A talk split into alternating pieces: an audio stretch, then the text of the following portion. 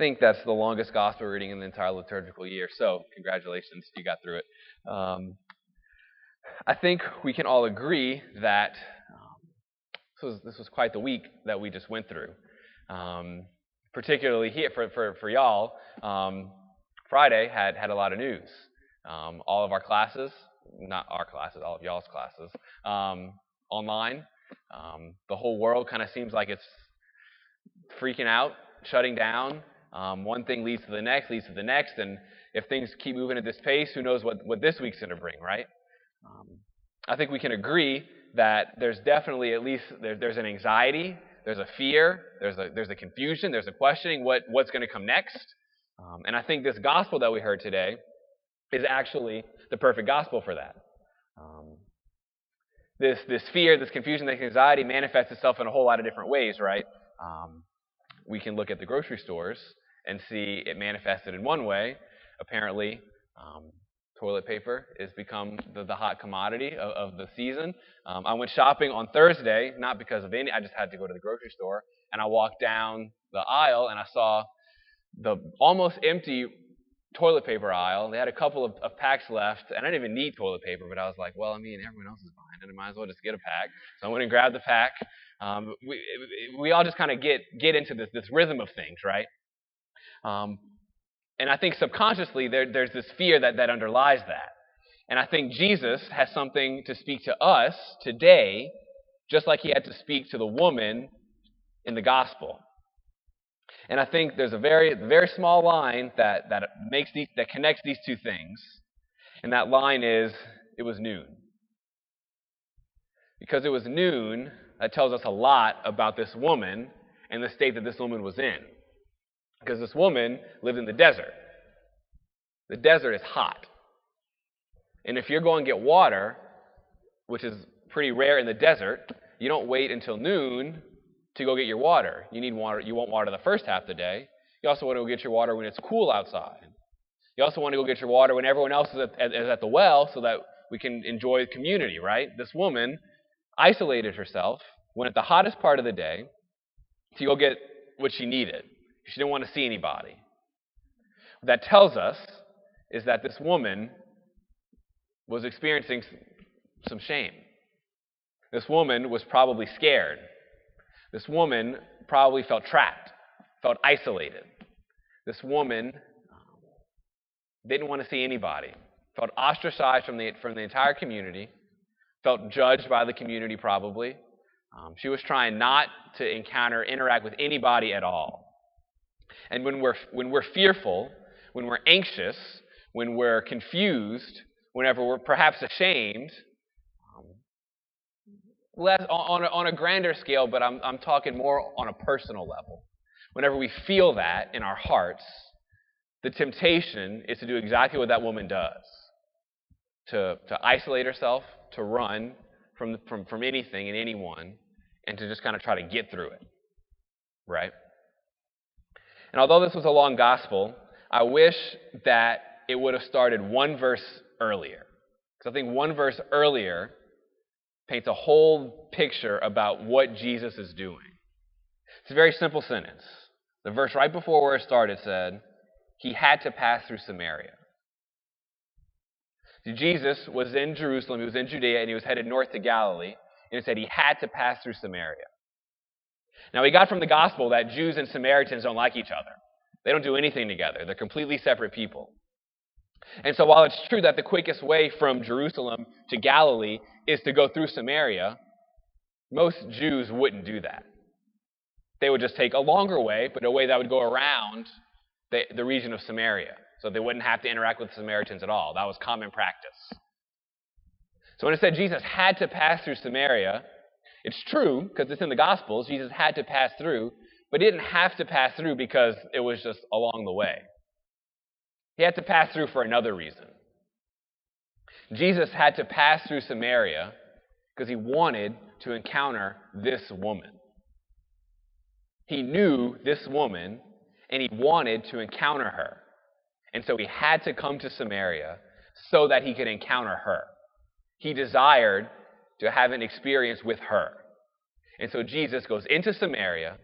He goes to a well, the place where he knew she would meet her, the place of encounter. Lots of important things in the scriptures happen at wells. It's not just a coincidence. And Jesus, it says he's wearied, he's tired, he's longing, and he sits there and he waits. He doesn't force himself up to her. He doesn't kind of approach her. He, he waits for her to approach. He lets her take the initiative. And I imagine you're, you're this woman who's day after day after day has gotten to this custom of going to the well at noon, not seeing anybody. I'm just trying to do my own thing because I'm feeling this way. She's walking up to the well, and there's this guy sitting there waiting. She could have very easily turned around and said, I'm not dealing with this, I'm going back. We see plenty of people on campus, we see something set up, and we, I might just go around, right? I'm not going to cut through the quad, I'm going to take that long way around so I don't have to interact with that person, right? That woman could have done that. But I think something in her heart pulled her forward. There was some longing, some desire in her heart that, that drew her to that well to talk to this man who was waiting for her. And Jesus, the first thing he says, Give me a drink. I'm thirsty. I'm desiring water. And they go into this discourse about water, and I think we very quickly see that they're not talking about, Jesus at least isn't talking about real water. Jesus isn't thirsty. Jesus never gets any water in this whole story. Jesus says, Give me a drink. He says he's thirsty, he's desiring. His thirst is for a relationship with her. His desire is that he might encounter her, encounter her heart. That's what he desires more than anything. He desires her response in faith to what, she, to what, he, to what he invites her to. And he also offers her a drink. He offers her the satisfaction of her own thirst, the satisfaction of the desire of her heart. Everything she's longing for, what she's, what she's isolated from, the things that she's trying to fill that hole with, she, he offers her the, the satisfaction, the spring of living water that's going to satisfy her thirst forever, welling up all the way to eternal life. Jesus both desires that, for he, she, he desires that relationship and offers the answer to her. And then when she, she says, Yes, Lord, I, just, I want this, give me this water, Jesus kind of says, perhaps one of the most random things that you can say in response to that, he says, Go call your husband to come here. What, what, well, we were just talking about water, and now what, what's the shift all about? Jesus knows what she desires, and he puts his finger right on the spot where she's hurting. So that even there, in that moment, she can experience his love, and he can remove that obstacle that's preventing her from receiving that water. She doesn't feel worthy of that because of the shame that she's feeling. And so Jesus puts his finger right there to, talk, to, to enter into that spot of hurt, that spot of shame, that wound that she has in her heart, to let his love flow even into that. And she has the vulnerability and the openness to even enter into a conversation about that. I don't have a husband. And speaking about this relationship and this longing that she desires, Jesus talks about the full satisfaction that's going to come from a relationship with the Father. And he talks about in spirit and in truth. That relationship of worship in spirit and in truth is what's going to satisfy your heart. Not all these other things that we keep, keep chasing after that won't satisfy.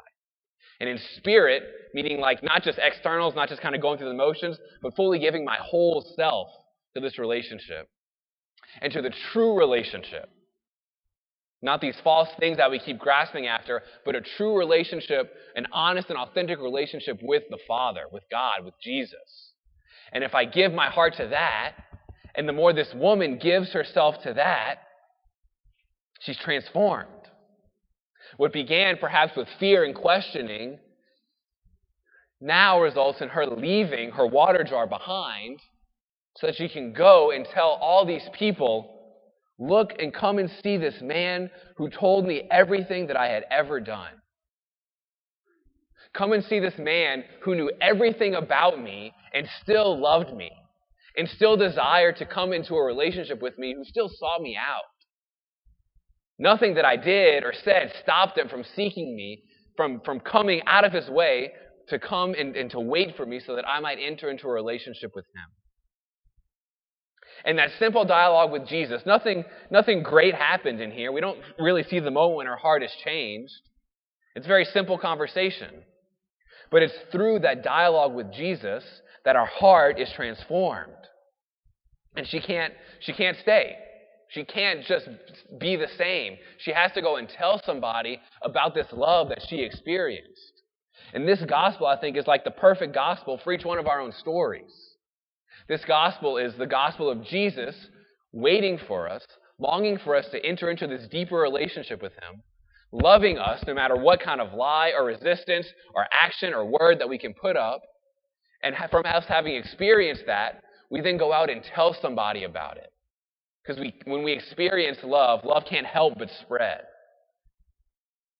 And this woman goes back to tell everybody, and then she brings them to Jesus. And eventually the people say, We, we don't leave, believe because of your testimony anymore. Now we've heard for ourselves, and we know that this is the Savior of the world. We know that this is the one that our hearts are longing for. But it begins with our experience of Jesus, our letting him in. That leads us to proclaim it. That's what evangelization is. We bring people to God, and then from that, they experience God themselves. And that's how the, the word spreads. That's how the world is set on fire. I think today, we have an opportunity in the midst of confusion, in the midst of fear, in the midst of anxiety, in the midst of disappointment, in the midst of anger. A lot, a lot is going on. I think whether whatever our opinions about the virus itself are, we can all agree that there's very few people who are now un, unimpacted by it in some way, shape, or form. Whether it's the athlete whose season's over, whether it's the senior who doesn't know what, what May is going to look like. There's a lot that we have to process and a lot that we have to deal with. Jesus, in our own life and in our own heart, whatever that struggle is, is waiting for us at the well of our, of our lives. Jesus today had to come not to, to Samaria, Jesus had to come to St. Thomas, to this altar, because he was waiting to encounter me and you and each one of us. Jesus had to come here to encounter us, to offer us that invitation, to put his finger on that place where maybe we don't know what's going on, so that he can speak to us in that. And from that relationship, be reminded that no matter what, he's here. He's with us every single step of the way. And the more we experience that in our life and in our heart, we can go and spread that light just like this woman did into a world that right now honestly desperately needs it. To be reminded of what the foundation is, reminded about what our hearts really are longing for, and let that light spread. That's the invitation that Jesus has today. That's why Jesus had to come here to speak to our hearts tonight, tomorrow, and the next day, and as we go one step at a time, be reminded that no matter what happens, He is here. No matter what we experience, no matter what we've done, no matter what the lie, the fear, the, the anxiety, whatever it is, He is here. And that is unquestionable. He is waiting for us, and He's longing for us. We, like the woman, have to have the courage to walk up to the well, to walk up to the altar, to truly encounter the living God who's here in the Eucharist, and as we receive him, lives really and truly in our hearts. May, like this woman, we have the courage to approach and open our hearts to this God who's waiting for us.